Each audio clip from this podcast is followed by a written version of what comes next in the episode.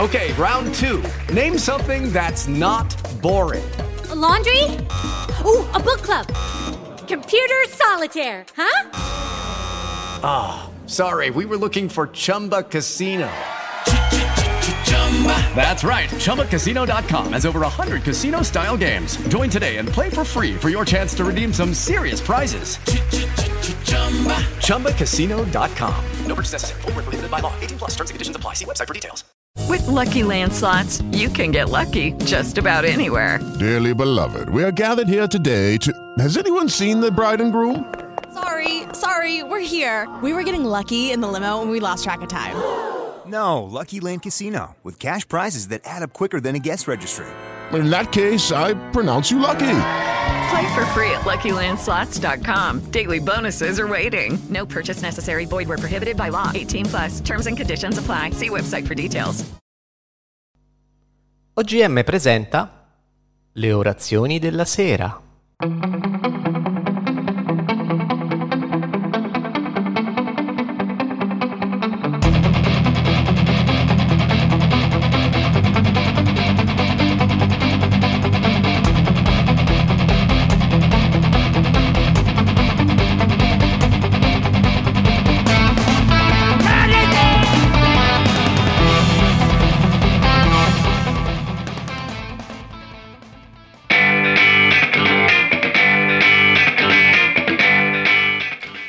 Pacifisti e guerrafondai, ascoltatori di Runtime Radio e delle orazioni della guerra, bentrovati per questo mercoledì in cui non so come usciremo da questa live. Gli argomenti di questi giorni sono veramente pochini e sono anche un pelo troppo complessi per i miei gusti. anche solo ricavare un cappello introduttivo sta diventando un po' faticoso, specie perché, lo dico sinceramente, non vorrei essere ripetitivo fino allo stremo. Poi in questi giorni le cose cambiano con una tale frequenza per cui una cosa, un canovaccio buttato là già sotto forma di appunto, dopo un'ora è già più, troppo vecchio per essere utilizzato. Quindi, vabbè, salutiamo subito Simone Pizzi che ci manda un ciao in chat con un Mickey Mouse e poi con un altro, con un'altra gif animata di un... Uh, gatto o cane travestito cane perché ha le orecchie un, probabilmente una specie di bassotto travestito da Stormtrooper. Bene bene iniziamo proprio sotto i migliori auspici. Grazie grazie.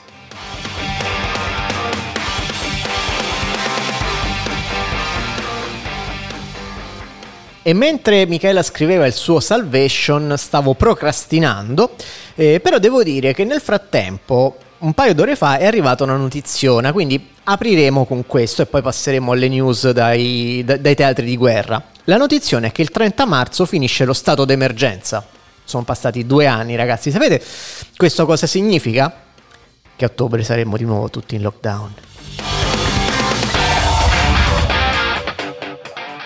Vabbè, a parte la facile ironia, Draghi ha annunciato la fine dello stato d'emergenza ha ribadito, o perlomeno in realtà lo ha detto per la prima volta oggi, eh, che non ci sarà una proroga a questa situazione dopo il 31 marzo. E allora, Clippina, ascoltiamo le sue parole, sono circa un minuto e mezzo. La situazione epidemiologica è in forte miglioramento grazie al successo della campagna vaccinale e ci offre margini per rimuovere le restrizioni residue alla vita di cittadini e imprese. Voglio annunciare che è intenzione del Governo non prorogare lo stato di emergenza oltre il 31 marzo.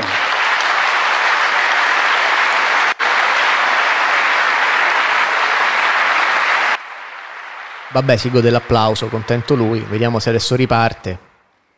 Da allora, dal 31 marzo in poi, non sarà più in vigore il sistema delle zone colorate. Le, scu- Le scuole resteranno sempre aperte per tutti. Saranno infatti eliminate le quarantene da contatto. E questo non piace ai ragazzi, secondo me.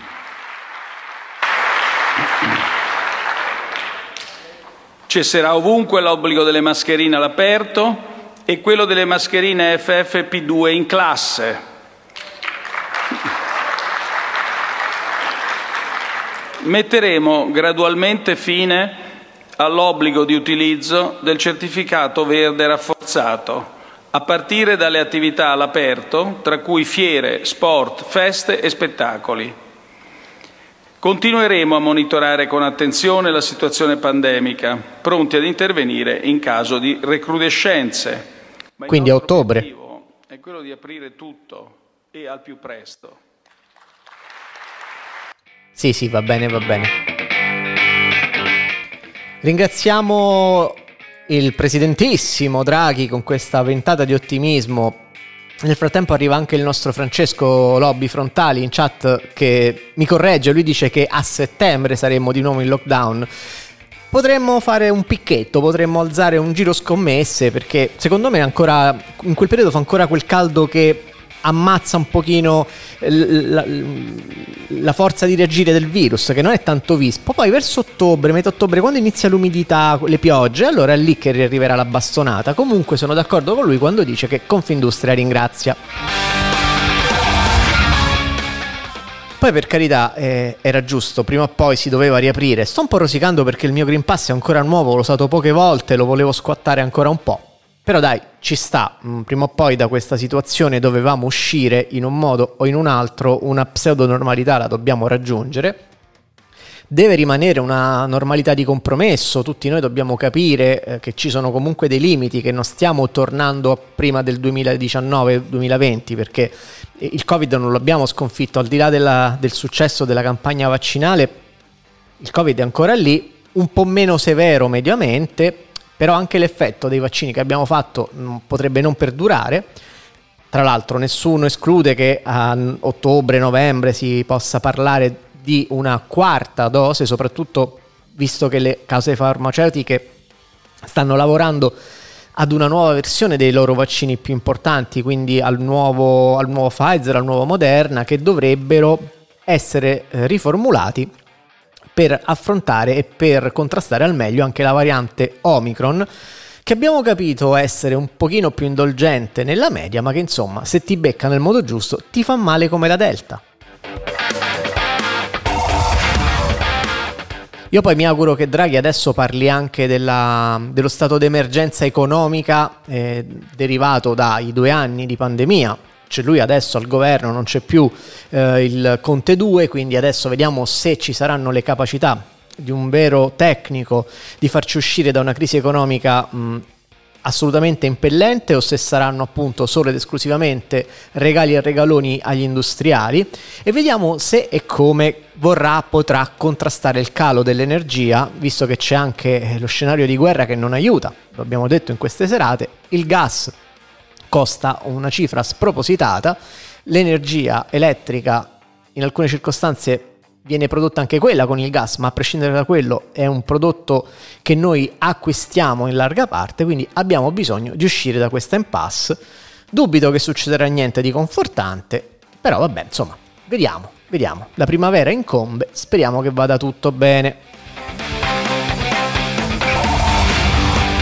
Comunque, eh, a corollario della notizia, eh, con l'annuncio della fine di questo stato di emergenza, eh, dobbiamo chiarire una piccola roadmap della, della fine delle misure anti-Covid.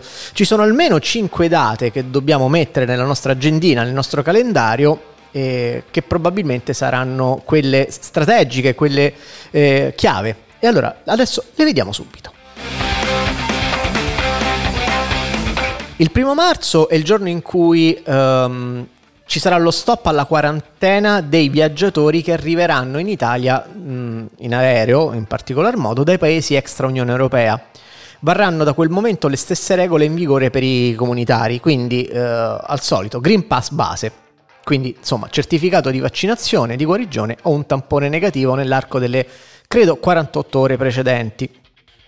Sempre il primo marzo si tornerà ad aumentare la capienza degli stadi e dei palazzetti dello sport.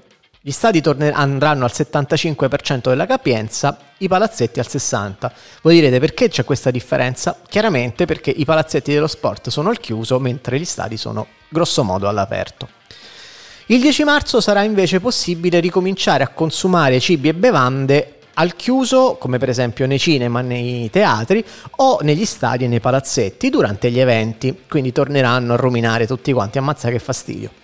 Nello stesso giorno, inoltre, scatterà il ritorno della possibilità di fare visita ai familiari ricoverati in ospedale con un tempo massimo di 45 minuti al giorno e questa mi sembra forse la più bella delle notizie eh, finora riportate, perché veramente oggi chi si trova in una struttura di ricovero per poco per tanto tempo sta veramente veramente soffrendo la solitudine. Non vedevo l'ora di sentire questa cosa. Bene.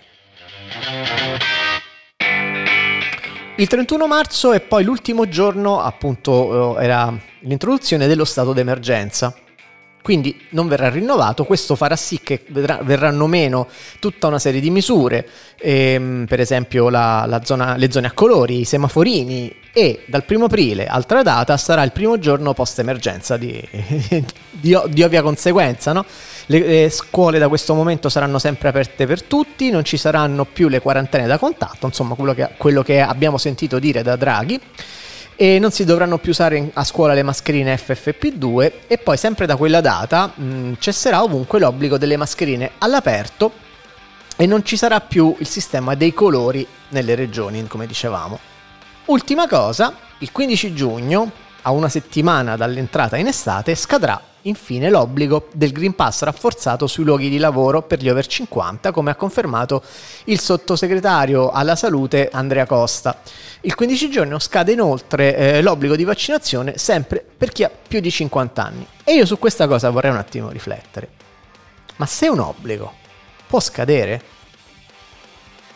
Pensiamoci bene, questo significa che chi riuscirà a traccheggiare per un motivo o per un altro fino a quella data poi non avrà più l'obbligo. Ma che cazzata è?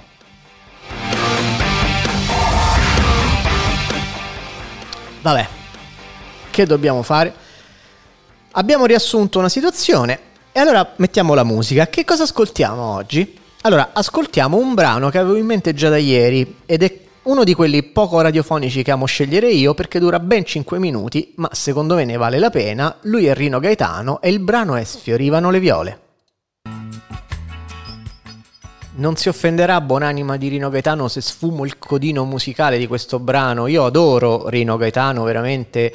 E lo rimpiango ogni volta che, che, penso a lui perché credo che se fosse ancora in vita ci, avrebbe, ci continuerebbe a regalare de- delle perle enormi. Tra l'altro non è un caso se brani scritti negli anni 70 sembrano di oggi, ragazzi, quindi riscopritelo, è un consiglio che vi do. Capisco che potrebbe essere poco moderno, però ragazzi, ma chi è più moderno di Rino Gaetano?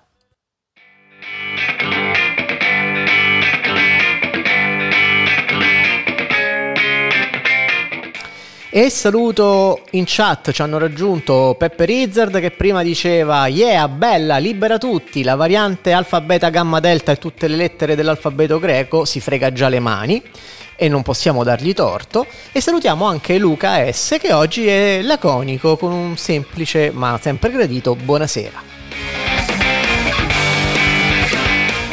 E come dice Simone Pizzi, sublimando il pensiero, Rino spacca, ragazzi, sì, Rino Gaetano era veramente, veramente un altro livello.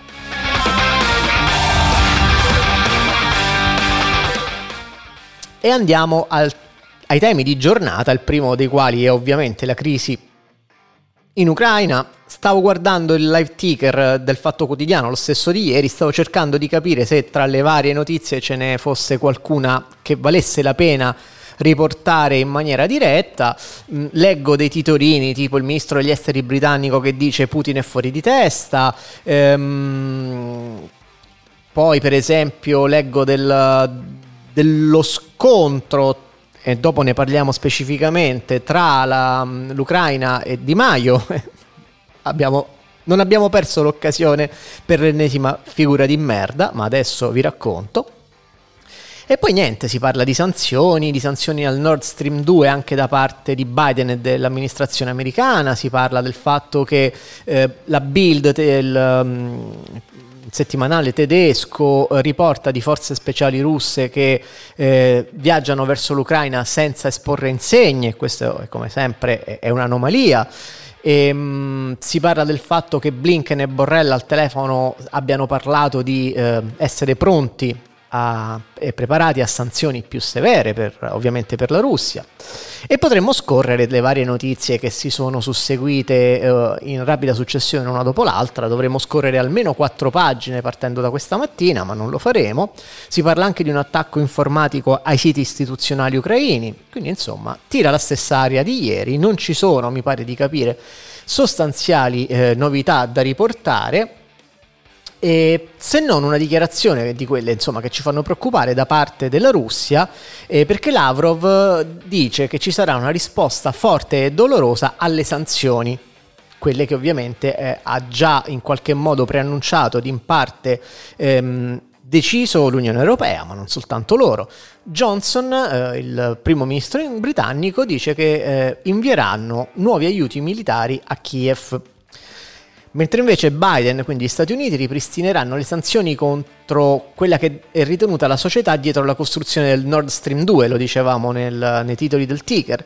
E Zelensky invece, il primo ministro ucraino, non fa passi indietro e insiste a dire che vuole aderire all'Unione Europea e alla Nato. E io continuo a rispondere, passi la Nato, ma chi te vuole in Unione Europea? Vabbè, comunque le dichiarazioni sarebbero tantissime, non le vado neanche a rileggere tutte perché insomma è inutile metterci ansia addosso, però vi parlavo di Di Maio che non ha perso l'occasione per farci fare l'ennesima figura di merda diplomatica, almeno io la interpreto così, poi ognuno è libero di dare la propria.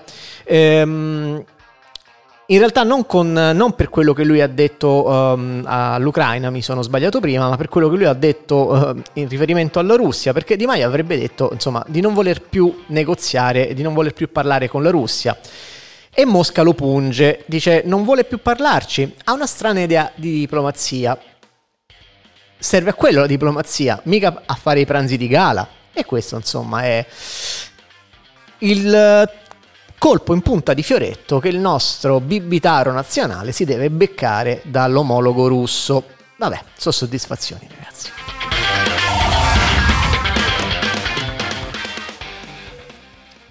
Cito meglio la frase che eh, è stata riportata perché al di là de- del riassunto il concetto è che mentre l'Italia ha congelato ogni ehm, trattativa, ogni rapporto bilaterale con la Russia a fronte degli ultimi sviluppi, il ministro degli esteri russo gli risponde il dialogo serve a risolvere le tensioni, non a fare viaggio a vuoto. Pie porta a casa di ma.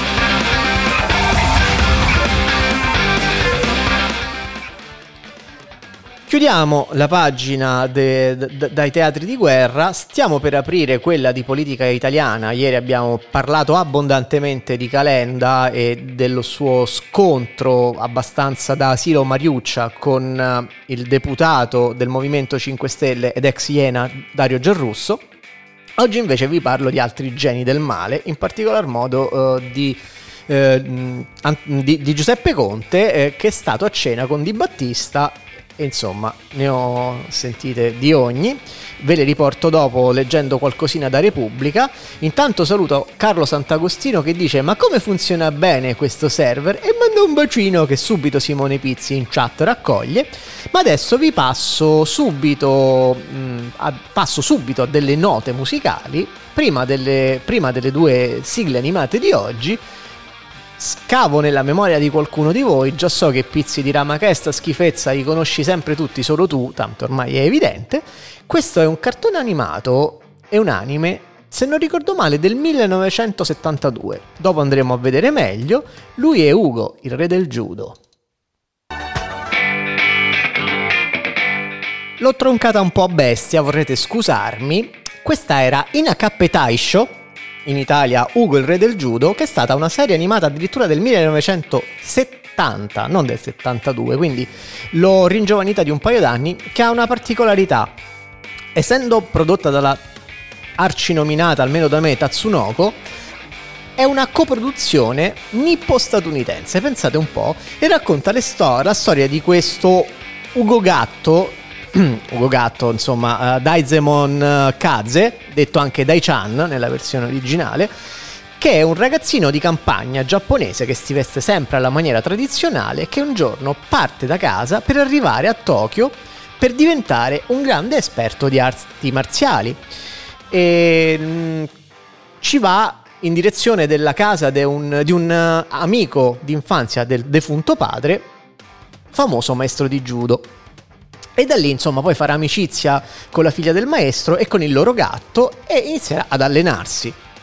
È un contesto, è un pretesto per una serie piuttosto divertente, abbastanza comica, diciamo così, che ovviamente eh, rivista oggi farebbe sentire il peso degli anni, ma che insomma chi era ragazzino nei primi anni 80 probabilmente avrà visto, perché come dicevo eh, in chat interagendo con Carlo Sant'Agostino, eh, sì, è una serie che in Italia è arrivata intorno ai primi anni 80, quando le televisioni private, ce lo ricordiamo, noi che abbiamo l'età giusta per farlo, pescavano a strascico per riempire i palinsesti, i cartoni animati erano perfetti perché costavano poco, attiravano un pubblico interessante per gli inserzionisti pubblicitari e quindi insomma, pourquoi pas? E vedo digitare Pepper Izzard, sono curioso di sapere cosa sta per partorire la sua mente. Posso tergiversare un paio di secondi in attesa del messaggio, se non dovesse arrivare poi magari lo leggiamo dopo, riprendiamo un pochino le news e riprendiamo per raccontare questa storia di, che, che, riguarda la politica e il Movimento 5 Stelle eh, con Conte che va a cena con Di Battista e nel menu titola Repubblica la tentazione anti-PD. Ed ecco cosa dice Pepper Izzard prima però. Eh, Tokyo, famosissima patria delle arti marziali. In realtà gli Inogin non ha, um, hanno lo stereotipo del terrone che va a nord. Il ragazzo di campagna. Beh sì, eh, d'altra parte anche, anche, loro hanno vissuto i loro stereotipi che poi alla fine sono simili a quelli di ogni parte del mondo. Um, c'è sempre il terrone che va da qualche parte, insomma, no? come per esempio il, no, il nostro classico terrone che emigra al nord per avere successo, come il terrone del nord in Francia che muove verso sud per avere successo, perché poi il punto di riferimento ruota sempre intorno alle città produttive. Vabbè, comunque torniamo a noi ragazzi. Eh, il presidente del Movimento 5 Stelle al ristorante La Barchetta, un ristorante abbastanza conosciuto perché frequentato dai politici eh, in zona Montecitorio. Insieme a lui c'era Di Battista e c'era anche Marco Travaglio. Che paura! E già nel Movimento 5 Stelle, ci dice Repubblica, c'è chi lo chiama il patto della barchetta, appunto dal nome del ristorante, ehm, che poi si trova in realtà a pochi passi da Castel Sant'Angelo ed è una zona sicuramente mh, piena di frequentazioni politiche e imprenditoriali. Ehm, cosa è successo? Si sono incontrati Conte, Di Battista e Travaglio insieme si dice, si legge su Repubblica, ad altri 4 o 5 esponenti del Movimento 5 Stelle, tutti assieme dopo lo spettacolo del direttore del fatto sul conticilio e dice che non è stata solo una rimpatriata, hanno parlato effettivamente di politica.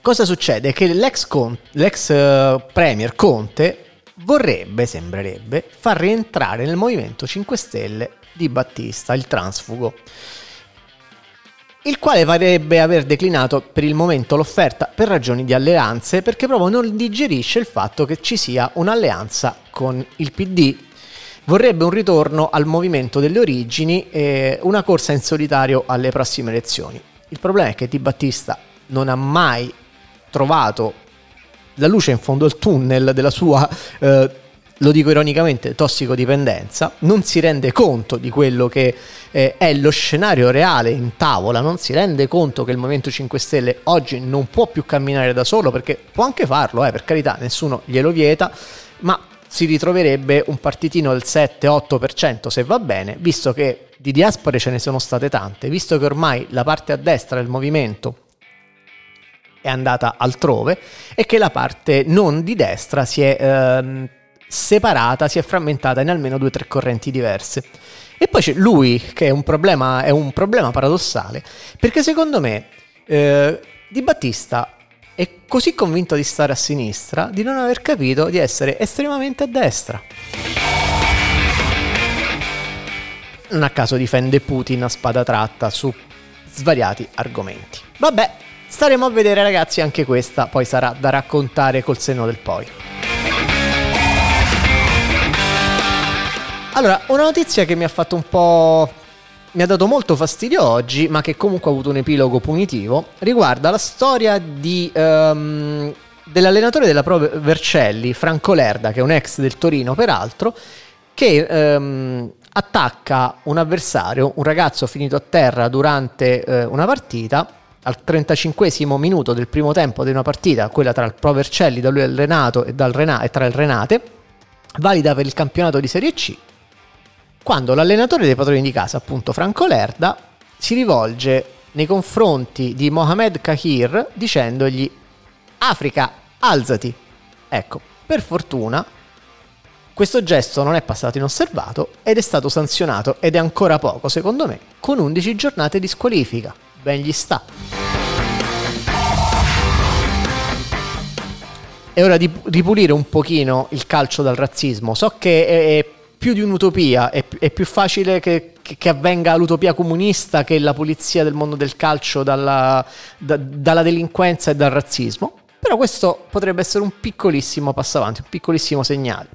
Mi viene da pensare che se un appellativo del genere fosse stato rivolto in Serie A col cavolo che avrebbero dato 11 giornate, probabilmente un buffetto bonario sul crapino e sarebbe finita così, o al limite una o due giornate di squalifica. Però insomma, almeno da qualche parte, in qualche campionato minore, qualcosa si sta muovendo. Accontentiamoci.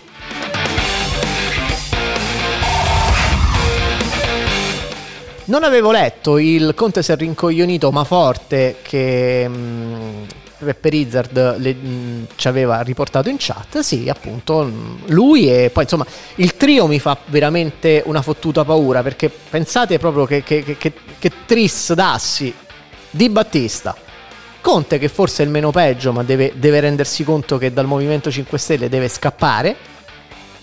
E poi proprio il giornalista dei giornalisti, il travaglio nazionale che secondo me altro non è che un Sallusti sotto mentite spoglie, ma lasciamo stare. Voglio aprire una parentesi dedicata al Covid, ma per un un. Per, per, per, motivi un po' diversi dal solito. Quindi, prima di farlo, per spezzare il tema, vi faccio ascoltare prima il secondo brano animato della serata. Questa volta si tratta di una serie di, di fantascienza, si chiama Starzinger. Ed è del 1978 questa storia narrata per primo da Leggi Matsumoto che racconta le vicissitudini della principessa Aurora, questa, eh, questa donna con dei poteri particolari mh, che Um, accompagnata da una scorta di tre cyborg, Yankug, H e Gorgo, deve raggiungere quello che viene chiamato semplicemente il grande pianeta per ripristinare l'energia galattica che si sta affievolendo perché questa energia è eh, in qualche modo direttamente collegata alla regina in carica. Quindi lei deve sostituire la vetusta, l'anziana regina in carica, per ridare ordine all'universo prima che in conseguenza di questo calo di energia quasi tutte le forme di vita eh, di tutti i pianeti della galassia stanno diventando estremamente aggressive e sanguinarie causando la regressione della società. Non so cosa mi ricorda tutto questo. La storia poi um, è una delle varie trasposizioni, lo scrivevo in chat poco fa, del mito di Son Goku, questo essere uomo scimmia che nel caso della storia originale va in giro sulla nuvoletta volante con questo suo bastone col quale pratica arti marziali. Ecco, se ci pensate, il protagonista maschile della serie, Yang Kug, che ha anche un diadema che gli è stato inserito in testa perché era troppo eh, esuberante, ricorda a tutti gli effetti proprio quel mito che viene ripreso ancora prima da The Monkey mh, negli anni 60 e poi successivamente dall'arcinoto Goku di Dragon Ball.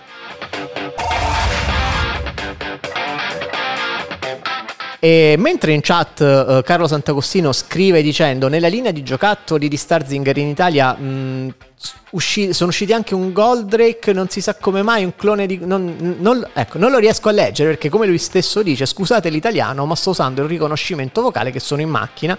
Poi questo Amarcord lo recuperiamo in un altro momento perché non lo riesco a ricostruire degnamente. Comunque grazie Carlo.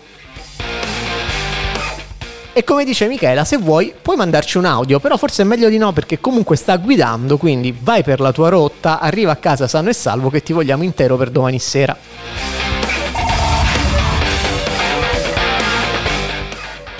Allora, a tema Covid questa sera c'è una notizia, perché parlando di Covid ogni tanto è bello poter mh, portare anche delle testimonianze e delle storie un po' diverse anche importanti.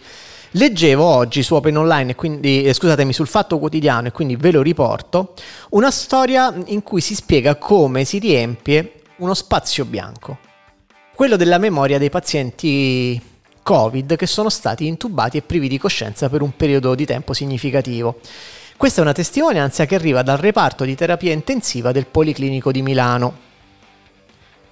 Una ricostruzione della memoria del vuoto, un modo per riempire lo spazio bianco che può durare settimane e a volte mesi. Pagine eh, fitte, scritte spesso in orari improbabili, di notte, all'alba, in qualsiasi momento utile per infermieri, operatori sanitari e medici nel turbinio di lavoro della terapia intensiva del Policlinico di Milano, hub di riferimento per i pazienti Covid, fino da febbraio 2020, quando il virus travolse la Lombardia, ormai due anni fa. Diari di terapia intensiva li hanno chiamati e il progetto avrebbe visto la luce anche se SARS-CoV-2 non fosse mai esistito. Ma con l'arrivo di questo coronavirus hanno avuto una funzione in più. Sono diventati un ponte tra noi e i familiari che, mh, mm, dopo che hanno salutato il parente all'arrivo dell'ambulanza e che non hanno più avuto possibilità di vederlo né stargli vicino.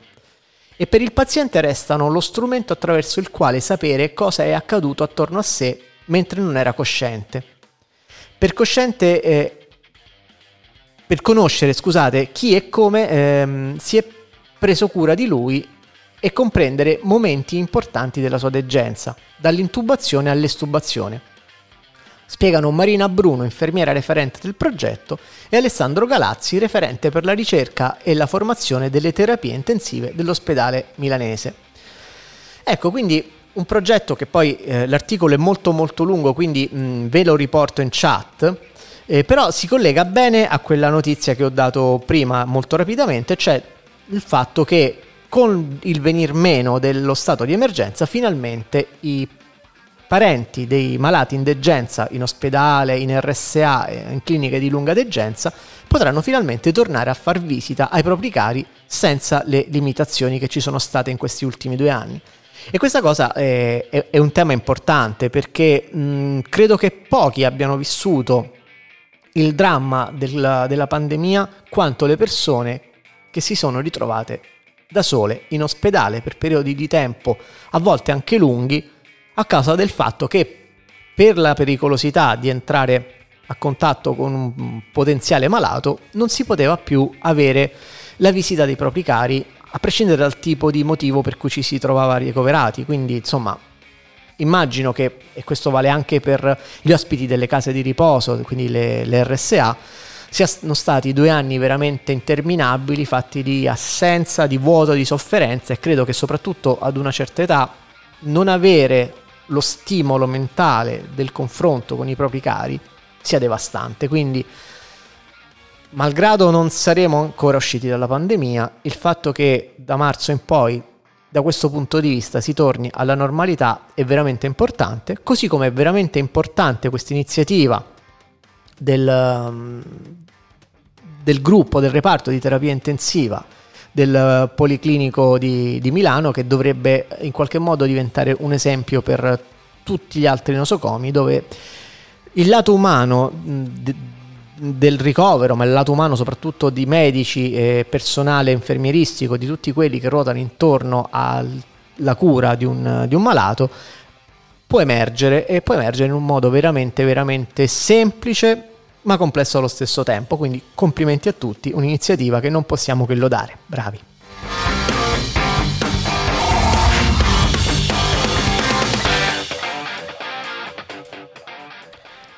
E per stasera io direi che in, in termini di Covid, eh, di altre notizie, non c'è molto altro da aggiungere. Tra l'altro, l'orologio mi dice che sono le 20.43, quindi siamo in linea con i nostri tempi abituali. Eh, 49.000 sono i nuovi positivi di oggi e 252 sono i decessi, quindi come pensavo ieri siamo a una sorta di plateau. Speriamo di vederli scendere ancora. Prima di salutarvi, volevo ricordarvi, visto che anche Simone l'ho fatto prima indirettamente in chat, che oggi, non so se ci avete fatto caso e se non lo avete fatto, recuperate il podcast, di fatto è nato un nuovo programma, è nato un nuovo format. È nato inizialmente come tappabuchi perché il nostro buon Simone Pizzi questa mattina alle 7 ha fatto il supplente di Lovargion che per motivi di lavoro non ha potuto ehm, preparare la sua abituale diretta, poi lui tornerà venerdì, e lo ha fatto raccontando per sommi capi, introducendo il tema di come si fa una web radio su suggerimento e su domanda di alcuni nostri ascoltatori. L'idea è stata talmente carina che giustamente il buon Simone ha avuto un'idea.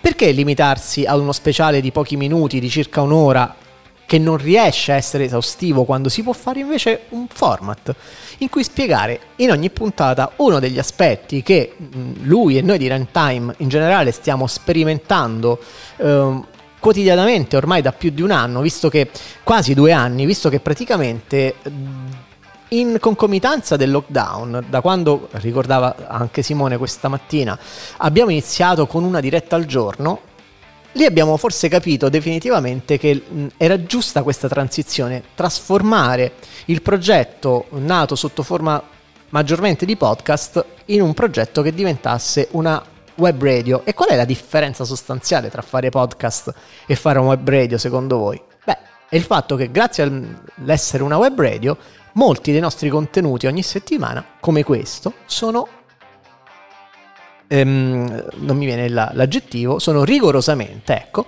in diretta.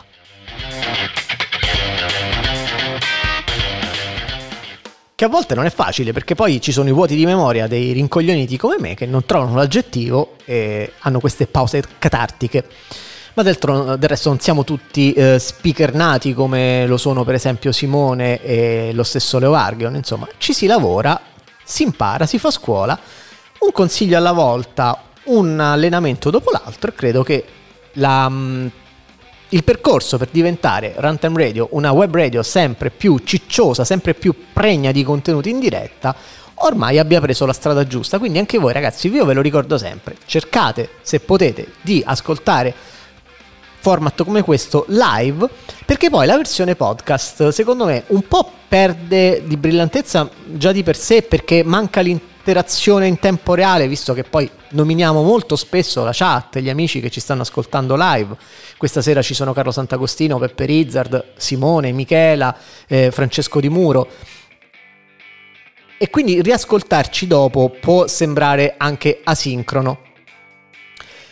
Oltre a questo, poi considerate che ci sono quei piccoli problemucci che poi sicuramente in una puntata del suo show eh, Simone eh, tratterà che riguardano i contenuti musicali. Non possiamo lasciare alcune delle cose che io vi faccio ascoltare in diretta perché ovviamente rischieremmo quantomeno lo strike down dalla piattaforma di riferimento per i podcast che è Spreaker, ma non soltanto quello. Perciò insomma, se volete L'offerta, l'offerta, completa, se volete il pacchetto completo, il menu completo, dovete ascoltarci in diretta. Ehm, ed ecco che parte il proselitismo di Simone Pizzi che dice Runtime cerca anche te.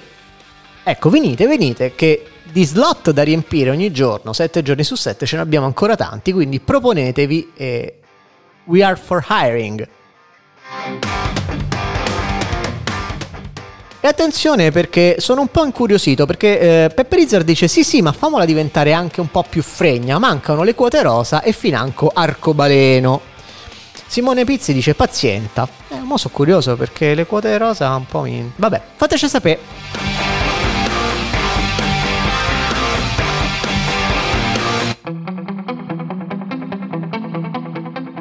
Ed arriviamo a concludere questa simpatica puntata di orazioni della guerra ricordandovi che dopo di noi il limbo. Gli appuntamenti di Runtime Radio comunque ritornano puntuali domani mattina con il ricco palinsesto live del giovedì. Il giovedì è forse il giorno clou della settimana live di Runtime. Alle 7 sarà di nuovo il momento del nostro Simone Pizzi che accenderà la miccia della giornata col suo consueto buongiorno un cazzo del giovedì. E poi noi ci sentiremo come sempre alle 20 e importantissimo, alle 21.30 torna tutto il team di quando eravamo futuro, quindi approfitto per salutare già da adesso eh, il nostro Carlo Sant'Agostino che era in chat con noi, Roberto Tomaiolo, Davide Gatti e ovviamente Simone Pizzi con la già annunciata puntata dedicata al mitico duo Bud Spencer e Terence Hill.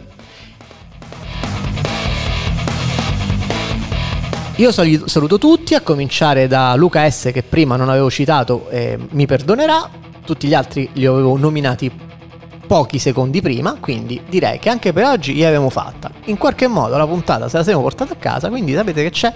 Ciao!